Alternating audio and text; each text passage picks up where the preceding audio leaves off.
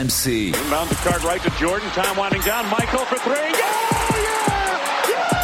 Basket time. Pierre Dorian. Basket Time sur RMC, votre rendez-vous basket le mercredi à minuit à la radio, à retrouver en version longue en podcast sur rmc.fr. Vous êtes très nombreux à podcaster ce programme en version longue parce qu'en version longue ils sont encore meilleurs. Stephen Brun, Cyril Méjeanne et Fred Weiss. Salut mon petit Bonsoir. Et il faut savoir Salut que tout le monde. dans chaque version longue, il y a une vanne qui n'est pas passée à l'antenne de RMC. Ouais. Une vanne de Stifou qui est en forme en ce moment. Bah, en podcast, en fait, le CSA n'écoute pas euh, les podcasts. Ils écoutent que. que... Après, Donc, on- tes vannes, elles sont jamais border, hein, elles sont juste pas toujours excellentes. Oui, c'est vrai. Hein, pas faux, pas faux, pas faux. Il n'y a jamais de problème hein, avec le CSA. hein. C'est un spécial Joachim Noah aujourd'hui. On va rendre hommage à Joachim, même si on a une, une façon un peu particulière de rendre hommage avec des débats que je trouve, moi je vous le dis franchement, très intéressants. Et le premier débat, c'est Joachim Noah a-t-il le shoot le plus dégueulasse de l'histoire de la NBA Bah, c'est presque ça. Bill Cartwright. C'est presque Ah, ça. le Cartrack de lancer. Joachim Noah est-il un très grand joueur? Par la taille, ouais. Alors par la taille, l'investissement, mais le jeu, c'est une question qu'on va poser. Et puis, Noah nous laisse-t-il des regrets? Évidemment, on parlera de son court passage en équipe de France. Vous nous direz chacun votre tour votre meilleur souvenir de Joachim Noah sur les parquets ou devant les micros. Le quiz, évidemment, est consacré à Joachim Noah. Je n'en dis pas plus. J'allais vous va, déjà vous donner un indice. Il était chaud déjà. J'allais déjà vous donner un Tu indice. voulais il pas qu'on chante, tu pas. voulais pas qu'on chante Saga Africa non plus. Voilà, exactement. Basket Time le mercredi à minuit en version longue en podcast sur rmc.fr spécial Joachim Noah. Allez, Mickaël. J'ai la balle encore. Non, ça c'est raté. Joachim Allez Joachim Il est là. Voilà ce qu'apporte Joachim Noah. C'est ça qui est kiffant dans le sport, c'est pouvoir partager ses émotions euh, en, en groupe. Noah? Oh, come on. What a shot. Spinning his way on Lopez. And again hits with that left-handed jump hook. Et le dunk servi par Boris Diaw. Et la rage de Joachim Noah. Lui, ce qu'il veut, c'est que, c'est que ça gagne. Joachim Noah prend officiellement sa retraite à 36 ans. Alors je dis officiellement parce que ça fait un moment qu'on a compris que c'était euh, terminé. Les deux dernières saisons, bon bah ont été euh, décevantes. Il a tenté plusieurs fois le comeback, mais ça n'a pas- ça n'est pas passé. Peu importe à la limite, euh, parce qu'il y a suffisamment de choses à dire euh, sur sa carrière. Alors il a un parcours unique et un jeu vraiment atypique. Ça c'est clair, euh, Fred. Hein Ah oui, quand on parle de pivot, on, passe, on pense pas forcément au jeu de Joachim Noah, c'est le moins qu'on puisse dire. Comment tu le définiras en quelques mots? C'est un- L'énergie, quoi. Ah, C'est l'énergie, oui, c'est exactement. C'est un énergiseur. C'est quelqu'un qui pouvait donner beaucoup, beaucoup, beaucoup sur le terrain, qui avait un cœur gros comme ça, qui au départ avait pas forcément les plus grosses qualités de basketteur, mais qui compensait largement par ce cœur énorme. et grosse capacité pour le coup de, de comment on dit de performeur pour prendre un peu une, une horreur un, un jargon américain francisé c'est ça le Joachim Noah ce qui le caractérise C'est c'est un garçon qui a quand même rentabilisé euh, quasiment tout, tout, tout son potentiel et, et toutes ses qualités. Euh, moi, j'aime le dire que c'est une usine à basket, hein, Joachim Noah, parce qu'il était capable de faire beaucoup de choses sur un terrain. Alors mettre des points, c'était pas sa qualité première, mais c'était un très bon finisseur, fort défenseur, rebondeur et surtout, ça fait partie des, des pionniers à l'époque, euh, des rares pivots passeurs. En fait, c'était un fantastique. Il, il sentait le jeu, une qualité de passe hors norme. Il a déjà fait des triples doubles avec des euh, avec des passes et puis et, et puis il a amené quelque chose, euh, un surplus d'énergie dans son équipe. Quand tu voyais Noah euh, jouer sur le terrain autour de toi, mec, t'avais envie d'aller à la guerre. Il, il t'emmenait à la guerre, Joachim Noah. C'est surtout un des premiers pivots qu'on qui, qui conservait pas forcément à l'intérieur, qu'on euh, qu'on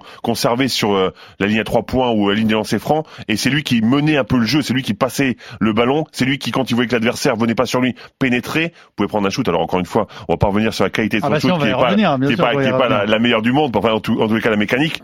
Mais, mais c'est vrai qu'il avait cette force et cette capacité à pénétrer, à jouer beaucoup face au cercle, et ça lui permettait d'avoir une vista incroyable. C'est, c'est en, en plus de, de, de tout ce que vous racontez, c'est-à-dire que malgré tout, le, si on doit définir Joachim, on n'est pas sur le, capitaine d'une équipe, mais on est sur un leader sur le terrain. C'est-à-dire qu'on n'est pas sur un leader technique, parce que oui, techniquement, c'était compliqué, mais sur le terrain, c'était un vrai leader. C'est lui qui impulsait. Si je, voilà, je, je, en plus, je résume un peu tout ce que vous avez dit. Il impulsait le rythme, que ce soit l'entraînement, il impulsait le rythme dans la vie quotidienne des équipes, et puis il impulsait le rythme sur le terrain. Et ça, c'est assez incroyable. C'est-à-dire que, comme tu disais, Stephen, avec un mec comme ça, on a envie de le suivre, on va à la guerre avec lui. Et c'est- c'était ça sa force. Mais dès qu'il était petit, dès qu'il était en high school, c'était déjà pour ça qu'il était classé dans le top 100 des, des lycéens et qu'il a pu aller dans une grosse fac. Parce que finalement, techniquement, Il a bien sûr qu'il a un peu progressé, mais ça n'a jamais été un, un, un, un énorme joueur de basket d'un point de vue technique. Non, mais il pouvait faire des choses incroyables quand même. Il pouvait Sur prendre un fin, rebond. sur la fin, il avait quand même des petits hooks. gauche, Exactement. droite, il avait, il, il a, Attention. il a su faire évoluer son il jeu. les a, il les a. Oui, alors, il, il- malgré tout, il en a déjà. Quand, je me suis euh, regardé des résumés des deux finales universitaires, surtout celle de 2006, mais on en parlera tout à l'heure, euh, où il a été MVP de la finale. Il y a déjà des choses pour un pivot qui sont très très intéressantes. Hein. C'est quand même euh, techniquement, attention, ça, ça, ça reste intéressant. Mais c'est sûr que par rapport à, à tous les pivots modernes qu'on peut avoir, les euh, le- ou les, les Anthony Davis ou, ou d'anciens grands pivots NBA, euh, Abdul Jabbar, etc. On, en- on en est très loin. Maintenant, le, ce qui définit Joachim, c'est c'est son impact, c'est son impact dans, dans son leadership euh, qu'il avait sur le terrain et, et en dehors du terrain. Alors, pour le coup, c'est grand succès. Donc, c'est euh, ces deux titres universitaires avec euh, Florida. Euh, ensuite, il n'y a pas de Pas titre. Succès, ça. Énorme succès. Ouais, ouais, Par bien contre, sûr. c'est c'est Non, mais pour, pour euh, faire le contraste avec sa carrière pro où il n'a pas de titre finalement avec Chicago. Il a Autre, des récompenses individuelles. alors j'allais y venir. Autre euh, autre regret, donc euh, jamais en forme avec New York, qui est quand même la ville de son cœur, hein, parce que on se souvient quand il avait signé à Chicago, c'était énorme. Mais Ouais. lui, le club qu'il faisait rêver, c'était New York. Et alors en revanche, des distinctions personnelles qui disent beaucoup du respect qu'il a inspiré en NBA. Deux fois All-Star, meilleur défenseur en 2014 et euh, All NBA Team, c'est-à-dire First team. First Team, c'est-à-dire dans, Meilleur- dans le la meilleur meilleure équipe possible de l'année Meilleur 5 de la saison. avec un casting incroyable, c'est-à-dire qu'il est euh, il est aux côtés de James Harden, Chris Paul, LeBron James et Kevin Durant. Donc c'est quand même le seul français. très impressionnant. Ouais. Le seul français fait. à avoir fait ça. hein. Alors du coup, la question euh, se pose euh, je, je rajoute un truc, Pierrot, euh, quatrième au, au vote de MVP. euh, là aussi, c'est La même saison, en année. français, La même saison. La derrière même saison. Kevin Durant, LeBron James et le troisième, il Blake est- Griffin. Blake Griffin exactement, qui n'est pas du coup dans le dans le 5 euh, majeur. Alors, la question se pose avec tous ces éléments, est-ce que c'est un très grand joueur? Là, je vous laisse vous Mais je, pense- je débrouiller pense que avec tu, ça. tu l'as résumé tout simplement. Tu peux aimer ou ne pas aimer euh, euh, Toi, t'aimes pas. Noah. Moi, je suis pas le plus grand fan de son jeu et du personnage, d'accord? Sauf qu'après, il suffit de regarder les, Ah, Même les le chiffres. personnage, il te plaît pas Le- plus que ça? Mais, Il est euh, drôle quand même. Après, je m'en veux énormément de pas l'aimer parce qu'il a absolument tout ce que j'aime normalement. Mais je pense que c'est peut-être parce que je l'ai pas suffisamment vu en équipe de France et c'est un énorme regret Ah, pour moi. On en parlera tout à l'heure mais, mais, mais quand tu regardes juste ce qu'il a fait, ce qu'il a accompli, déjà les deux titres, le back-to-back avec son université, c'est incroyable. Ensuite, deux fois euh, All-Star quand même, le mec. Donc euh, à un moment, tu peux, tu peux dire ce que tu veux. Le mec, il a joué avec Rose quand Rose n'était pas là. Il a tenu son équipe, il a tenu, il a tenu le, le truc à bout de bras. Il a donné l'énergie.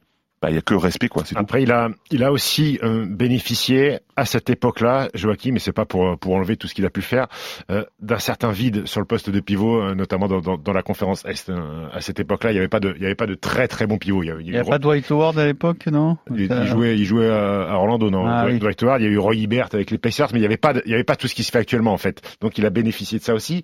Et alors moi, au contraire de Fred, j'adore le personnage aussi, mais mais pour moi c'est un grand joueur parce que euh, déjà il tombe dans une franchise mythique euh, qui n'a jamais réussi à, à se relever sportivement de l'ère de, de, de l'ère Michael Jordan. Euh, Fred l'a dit, euh, la star c'est Derrick Rose, mais Derrick Rose à un moment donné n'existe plus au euh, aux Bulls parce que son corps le lâche.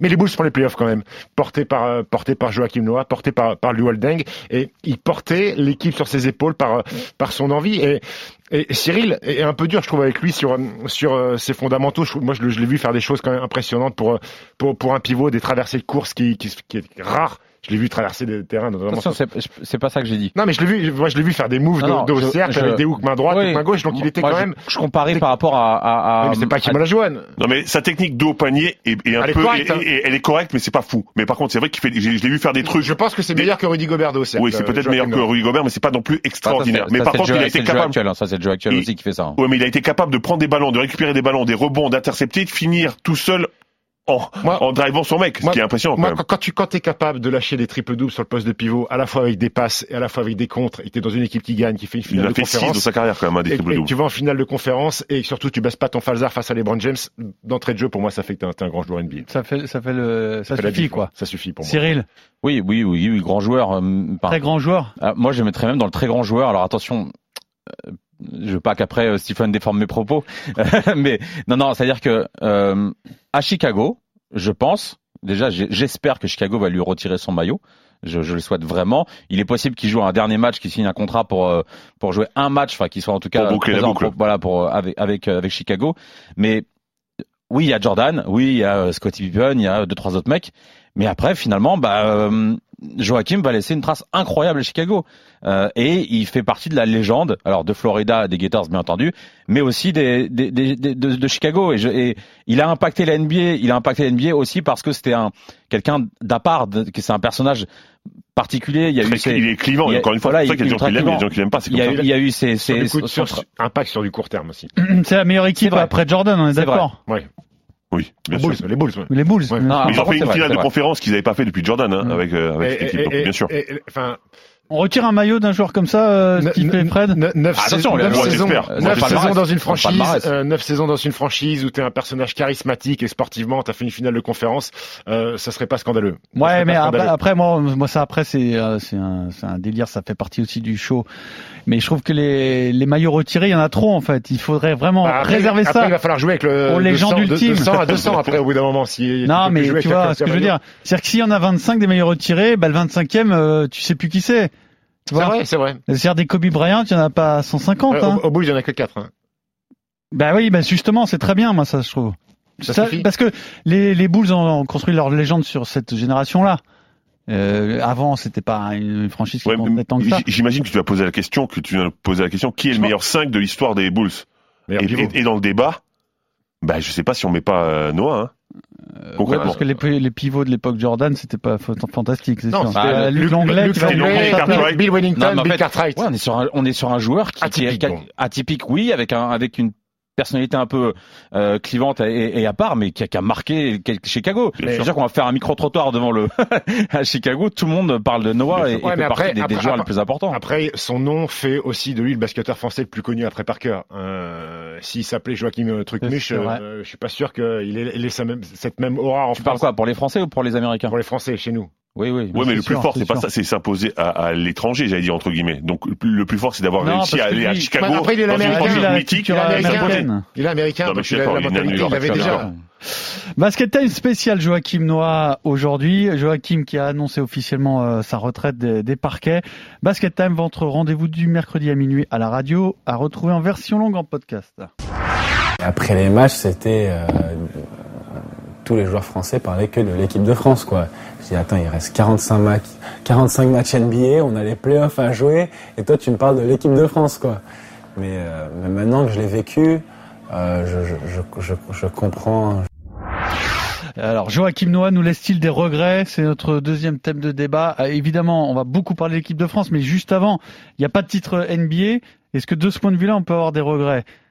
Bah, c'est difficile parce que Chicago à l'époque de- doit jouer, doit se taper les Brown James euh, à Miami, doit se taper les Brown James euh, à Cleveland. Et encore une fois, Rose n'était pas tout le temps là euh, dans les moments. Le joueur majeur de cette équipe était souvent Je- blessé, je, souvent pense, je pense absent. qu'ils ont fait le max. Je pense qu'ils ont fait le max avec un, avec ce qu'ils avaient. Ça me paraissait compliqué d'aller un peu plus haut. Et lui, sur son potentiel, dans une autre franchise, euh, Ah, il, a- il, a- il aurait, sa place il aurait pu l'avoir dans une équipe championne dans l'absolu. Après, après, après, après, après, son physique l'a vite lâché, Joachim Ouais. Noah. Euh, et- Normal, et c'est- un joueur à l'énergie comme ça, c'est logique. Ouais, c'est euh, aussi le point commun euh, d'être tombé avec un coach comme Thibodeau qui te rince les joueurs. Euh, Liu Holding a été rincé, Derrick Rose a été cramé parce que c'est un mec qui tire sur euh, sur sur les mecs et et, et Joachim Noah n'a pas n'a pas économisé son corps. Il fait des il fait des playoffs parfois avec des, des chevilles en vrac et, et voilà et après il le paye. Et Vous puis, Planter aussi, et puis- beaucoup. Oui, vous de Planter aussi. Et puis, et puis, euh, il y a un truc qui fait tâche dans la carrière de Joachim Noah, euh, c'est qu'il est new-yorkais. Il a toujours voulu jouer pour les Knicks et que son passage à New York a été, a été un fiasco complet parce que ça n'a pas matché, parce que Joachim aime la vie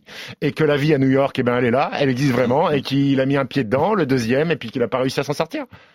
Donc des regrets là-dessus, euh, un petit peu pour tout le monde, mais sans plus. Sur la NBA En revanche, l'équipe de France. Alors l'équipe de France, il y a une, euh, il y a 22 sélections seulement, une vraie campagne, donc les championnats d'Europe 2011, avec une médaille d'argent, donc ce qui est une énorme perf, hein, faut quand même le rappeler. Euh, l'équipe de France médaillée, ça n'arrive pas si souvent que ça. Et une défaite face à l'Espagne, une grande Espagne. Alors pour le coup avec euh, un écart assez important, mais c'est une des campagnes les plus réussies de cette génération. Est-ce que ça vous laisse des regrets, messieurs? Euh, Je crois que toi, Fred, tu l'as évoqué tout à l'heure. hein. Alors moi, moi, concrètement, avant de préparer l'émission, j'étais, euh, je détestais euh, Joachim Noah. Je lui en voulais énormément de pas être venu en équipe de France. Ah, Tu veux dire que c'était toujours pas digéré cette C'est toujours pas digéré, non, parce que encore une fois, on parle d'un joueur qui, pour moi, aurait apporté énormément, qui aurait pu être un peu le Rudy Gobert de l'époque entre guillemets, qui aurait pu euh, vraiment tracer la voie, être là présent à chaque fois. Et j'ai commencé à regarder un petit peu, à voir comment il, il jouait, son l'énergie qu'il déployait, et je me suis rendu compte que il avait dû vivre quelque chose comme comme une injustice à mon avis, parce que effectivement, il est né à New York euh, et euh, il est venu en équipe de France, il a donné ce qu'il avait à donner, il ramène une médaille d'argent, ce qui est plutôt une très belle performance pour l'époque, parce que c'est vrai qu'on on commence à s'habituer au caviar, mais on, on- Elle était belle l'équipe. Hein. elle, elle était belle l'équipe, mais, mais, mais il ramène aussi, il fait partie de cette équipe, il est important dans l'équipe, et, et c'est important qu'il soit là. Et après, il est un peu blessé, et on lui tombe tous dessus, très français, euh, et, et- et j'ai détesté cette période-là. Après, c'est, Et- et- sa com a pas été bonne. Sa com a pas- non, non, mais je suis d'accord, c'est ce que je veux dire. Entre sa incompréhension com, totale. son incompréhension, la- l'incompréhension qu'il y a pu avoir et les médias qui lui sont tombés dessus, je, je peux comprendre en disant, j'ai une carrière NBA, j'ai des blessures, je vais me soigner, et si je lui en prends, je m'en prends plein la gueule. Bah, À un moment, je reste chez moi, quoi. Après, après, il faut aussi comprendre qui, qui, qui est Joachim Noah. Euh, les racines françaises, pour lui, elles sont quasiment insignifiantes. Euh, lui, il se sent américain, suédois, son grand-père est camerounais. S'il vient avec la France, c'est parce que aussi Yannick, je pense, et, et, et sa grand-mère ont, ont forcé parce que ça, ça, ça les faisait rêver de voir Joachim Noah avec le maillot bleu-blanc-rouge. Tout simplement, il faut Ouais, mais aussi- il fait le taf quand il vient. Oui, mais il faut aussi, dire, il faut aussi accepter qu'un mec euh, Voilà. euh, et, et soit un citoyen du monde, qu'il ait pas la fibre patriotique Alors- et qu'il ait envie de, ben, qu'il ait pas envie de jouer avec la France. c'est- pas totalement vrai ce que tu dis et c'est marrant parce que euh, je discutais avec Samir Amoudi tout à l'heure qui a fait un documentaire sur Joachim quand sur la, la quand il était aux Gators et juste après euh, quand il a été drafté. Et en fait euh, il n'arrêtait pas de dire à Samir que lui il voulait absolument jouer en équipe de France. Donc à cette époque-là il avait 21 22 ans 22 ans je pense quand il sort des, des Gators. Donc à ce moment-là il a envie de jouer en équipe de France. Bien sûr il est poussé par par Yannick Noah. Bien sûr il est poussé par par sa famille pour jouer avec l'équipe de France. Mais il avait cette envie.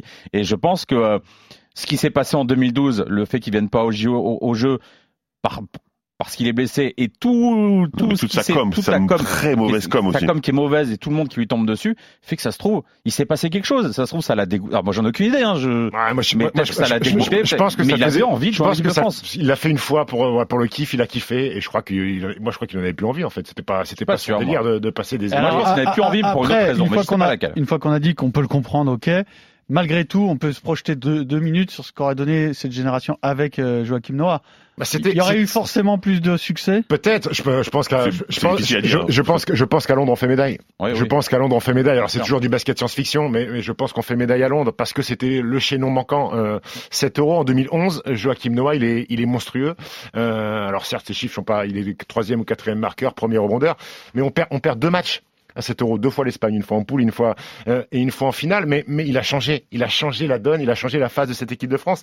Et si tu peux en discuter avec Vincent Collet, qui aime pas trop se mouiller là-dessus, mais tu peux comprendre euh, secrètement euh, que Vincent Collet il te dira que cette équipe de France de 2011 c'est peut-être la meilleure qui n'a jamais existé tout Mhm. simplement. Alors les intérieurs, il y avait avec Joachim Noah, Kevin Serafin. il y avait Kevin Séraphin et Ali, Ali Traoré. Traoré, que l'on salue. J'espère qu'il écoute le podcast. euh, Alors, Ali, Antibes, il doit être au bord de la plage, hein, je pense. C'est son anniversaire il y a, il y a quelques jours en plus, donc euh, Euh, sur les meneurs, on avait bien sûr Tipeee, on avait Andrew Albici et il y avait Chikambu. il y avait Steve Chikambu et il y avait euh, donc, Nando de euh, meneur arrière euh, Nando de Colo quand même. Et puis évidemment les Boris Dio, les Ma- Michael Gelabal, Flo Pietrus et il y avait Nicolas également Batum. Charles Cahudi Nicolas qui était dans Batum. cette Batum équipe dans le 5 quoi. et Nico Batum Elle évidemment. cette équipe. hein. Elle est Elle magnifique. ouais, c'est magnifique cette Et équipe. surtout que tous pratiquement, Sur leur prime. voilà, ils sont en tout cas en très bonne forme. Oui, Tony, est, Tony est dans le meilleur 5 de la compète.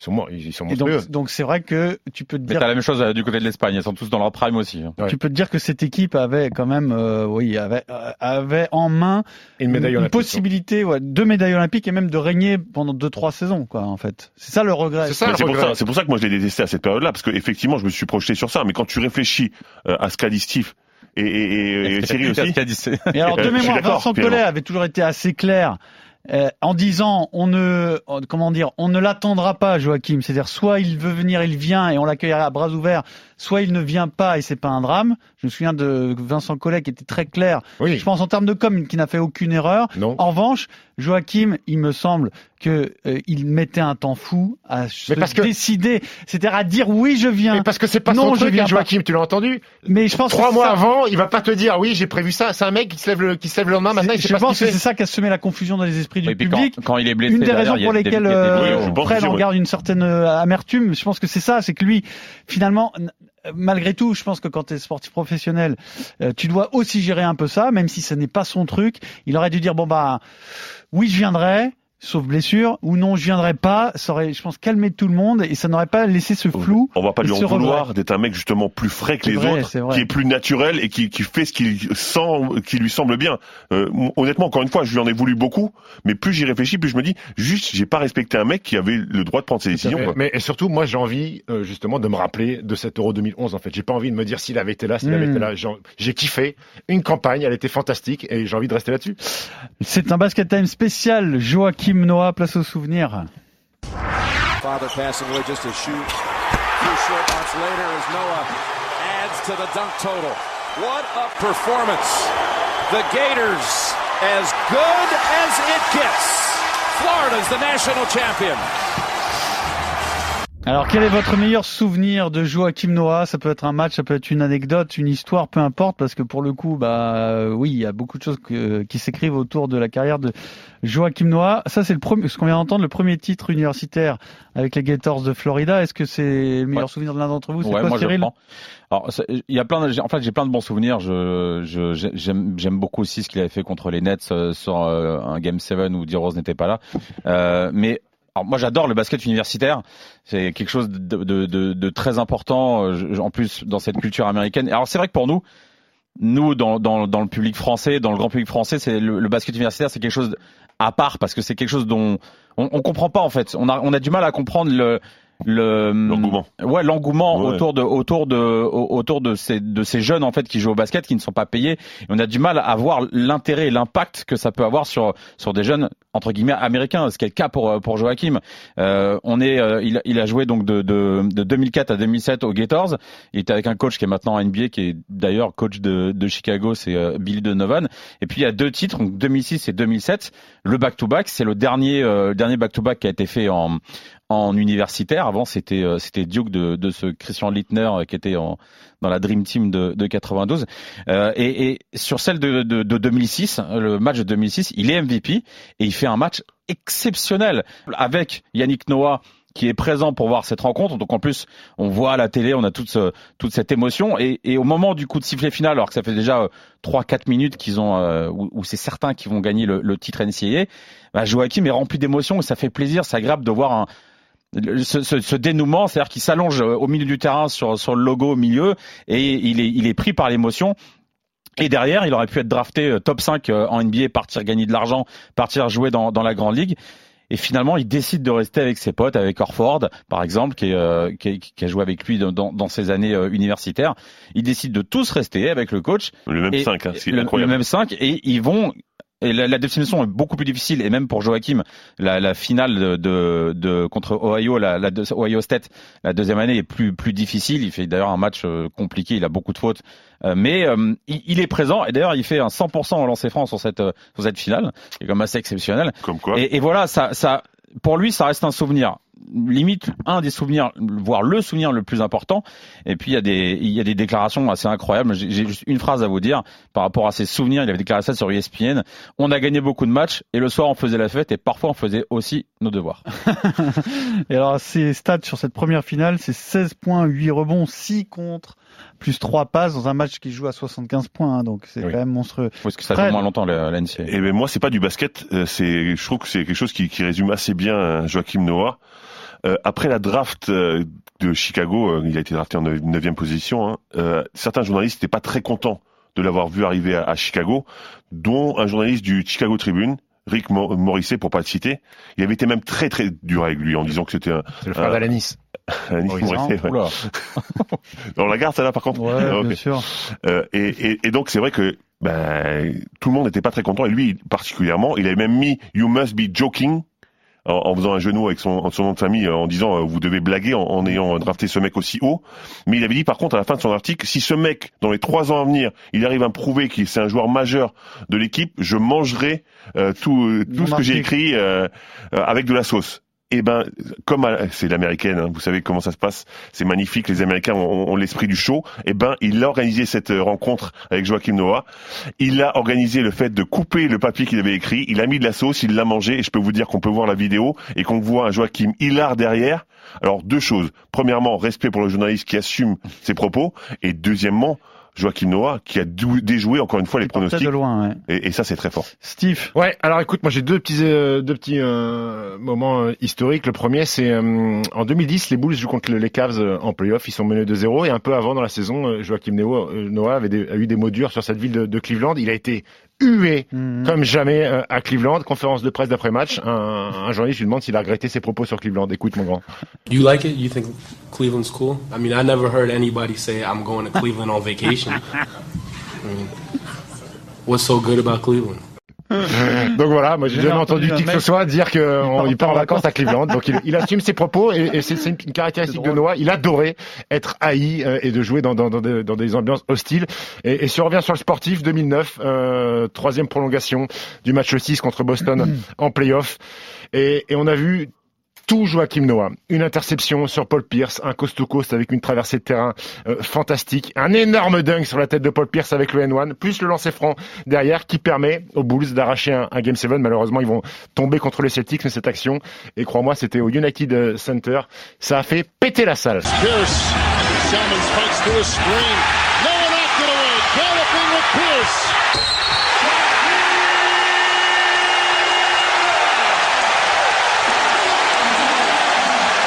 And Paul Pierce has just fouled out of the game. And Joe Kim Noah has just given the Chicago Bulls a two-point lead with his eighth point tonight with the quick defensive play at the other end. Basket Time spécial Joachim Noah, c'est l'heure du quiz pour terminer.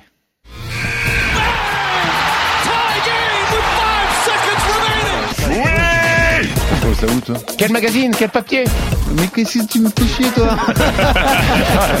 Alors, le quiz spécial Joachim Noah, il y a du très facile et du très difficile. Et l'indice que j'ai fait vous donner euh, de- tout à l'heure dans le sommaire, c'est que ça concerne aussi la famille Noah. Et donc on commence par là, ne fais pas cette tête défaitiste, Fred, aie confiance en toi. Je te répète toujours la même chose pendant ce quiz. Donc le grand-père de Joachim, c'est Zachary. Ouais. Zachary, c'est le père de Yannick Noah. Hein. Ouais. Tout Oui. le monde là, ça. Va, ça va. Celui-là, ça va. Bon, alors joueur de foot professionnel Ouais. qui a remporté la Coupe de France en 1961 avec l'équipe de Sedan Ouais. face à Nîmes en finale. Est-ce que vous savez On sache les adversaires, les adversaires. Quel était le 11 de départ de Sedan Donnez-moi les joueurs de Sedan. Non, non, je rigole. Non, est-ce que vous savez, donc dans sa carrière, Zachary Noah, il a joué avec quelqu'un qui est très connu dans le Michel football Platini français et qui est un ancien sélectionneur des Bleus. Et ce n'est pas Michel Platini. Louis Fernandez? Non. Le maire Roger Lemaire, absolument. Voilà. Zachary Noah a été coéquipier de Roger Lemaire et Tu ça, le savais, ça Cyril le savait. Non, Ouais. T'es conneries, gros. on a fait que 12 sélectionnaires. Il est tombé sur, il est tombé sur le bon, quoi. Ah non, j'ai attendu que vous finissiez de parler, à dire n'importe quoi. et Exactement. C'est tombé et c'était franchement euh, limpide. Donc un premier point pour Cyril Méjeanne. Une, Bonne question en rapport avec le Faire basket. des, cons- faire des quiz foot pour moi. une citation. Tu l'as dit toi-même, s'il n'avait pas porté ce nom de famille, son impact aurait été différent. Peut-être pas Bravo, moins Zachary. bon, mais différent. Alors, qui a déclaré à propos de Joachim Noah, j'adore sa passion, mais il est allé trop loin dans ses mots. Je suis père de trois enfants, c'était très irrespectueux. Si on avait été dans les années 80 ou 90, j'aurais pu dire ce que je lui ai dit, mais là, j'ai pris une technique et je la méritais. LeBron James, absolument. Alors là, c'est pas l'histoire que tu racontais sur Cleveland, parce que C'est dans un match C'est après un dunk de LeBron James. ah, et Ouais. après une faute, euh, une faute de, de- Joachim. Ouais, après, Joachim Noah a déjà lâché Bune à Bune à LeBron James, euh, Euro Beach, hein, pitié. Mais non, mais ce que j'aime bien dans cette euh, dans cette déclaration, c'est que malgré l'animosité, il y a beaucoup de respect, hein, je trouve. Hein. Bah, Il y, a- il y a très peu de personnes qui osent mal parler à LeBron James et, euh, de moins en moins, et aller dans le trash talk. Donc il s'est dit, tiens, il y en a un, bah, il faut, il faut le respecter. Voilà. Et euh, en fait, il, est- il le respecte aussi, je pense, parce qu'il a capté que c'était ça Joachim. que c'est voilà, que c'est euh, l'énergie qu'il met, il la met aussi là-dedans. Donc un point pour Cyril, un point pour Steve. Et la dernière question, elle est très intéressante parce qu'elle peut compter double, mais il y a une condition. Et là, c'est franchement, c'est très fair. hein, ne me regardez pas comme ça. Ne donne pas le, prenne- ne demande pas les, les noms des, des- de ses frères et sœurs. hein. On parle de l'euro Ça, c'était- 2011, d'accord, la médaille d'argent avec Joachim Noah. Alors, ce qu'on va faire, on va le faire aux enchères et c'est Fred qui a le moins de points qui va démarrer. Il faut que vous me donniez le 5 majeur de la compétition, hein, pas de l'équipe de France, hein. Le 5 majeur de la compétition et je vous et je vous donne un point bonus si vous avez les 5. OK? Fred Fred qui commence? 2. 2 Euh, Cyril, Euh, il y a un vrai défi, un vrai challenge là. je vais dire 3. Mais... 3 Franchement, vous- Pierrot, je vais te donner 5. les 5, Ouais. tu l'as bossé avant? Non. Alors vas-y, je t'écoute. Les 5, ça vaut 2 points. hein. Il n'y a pas au gazole, c'est sûr. Ouais, c'est sûr. C'est bon. Il y a Juan Canavaro, c'est sûr. C'est bon aussi. Euh, il y a Tony Parker, Il c'est y a certain. Tony Parker, ça fait 3. Je Après, crois que la Russie termine troisième. Il doit y avoir Andrei Kirilenko. C'est magnifique. Et je crois que c'est l'année surprise euh, d'un Américain qui joue avec une sélection européenne. Je crois que Beau Macaleb pour la Macédoine. C'est fantastique. Ah oui, oui, c'est fantastique et ça mérite 2 points, Il la Stephen. regarde, il la regarde avant. Beau McCaleb avec la Macédoine qui a joué au CSP Limoges en 2016 Ouais, d'ailleurs. belle petite Ouais. salade. Belle petite salade. Et celui-là, je vous le dis franchement, et que j'ai vu le 5, là je l'avais. La Macédoine, ils avaient Beau Macaleb et Pero Antic. Bon ils avaient mis le feu. Bon petit joueur Ouais, alors sur Limoges, quand il est venu à Limoges, beaucoup moins. C'est une belle Mais, équipe. euh, hein. Après, comme- comme à, beaucoup, Limoges, hein. à Limoges, il était sponsorisé par Jack Daniels, euh, Oui, c'était- Cela dit, c'est une belle équipe. Hein. Tu pars avec Tony Parker, Juan Canavaro, Kirilenko, Gazol. Tu, Tu McCaleb tu peux voyager, tu peux hein. voyager. gros. Tu peux en prendre un autre Ouais. que McCaleb, c'est pas un problème. hein. Merci messieurs, à la semaine prochaine. RMC Basket Time.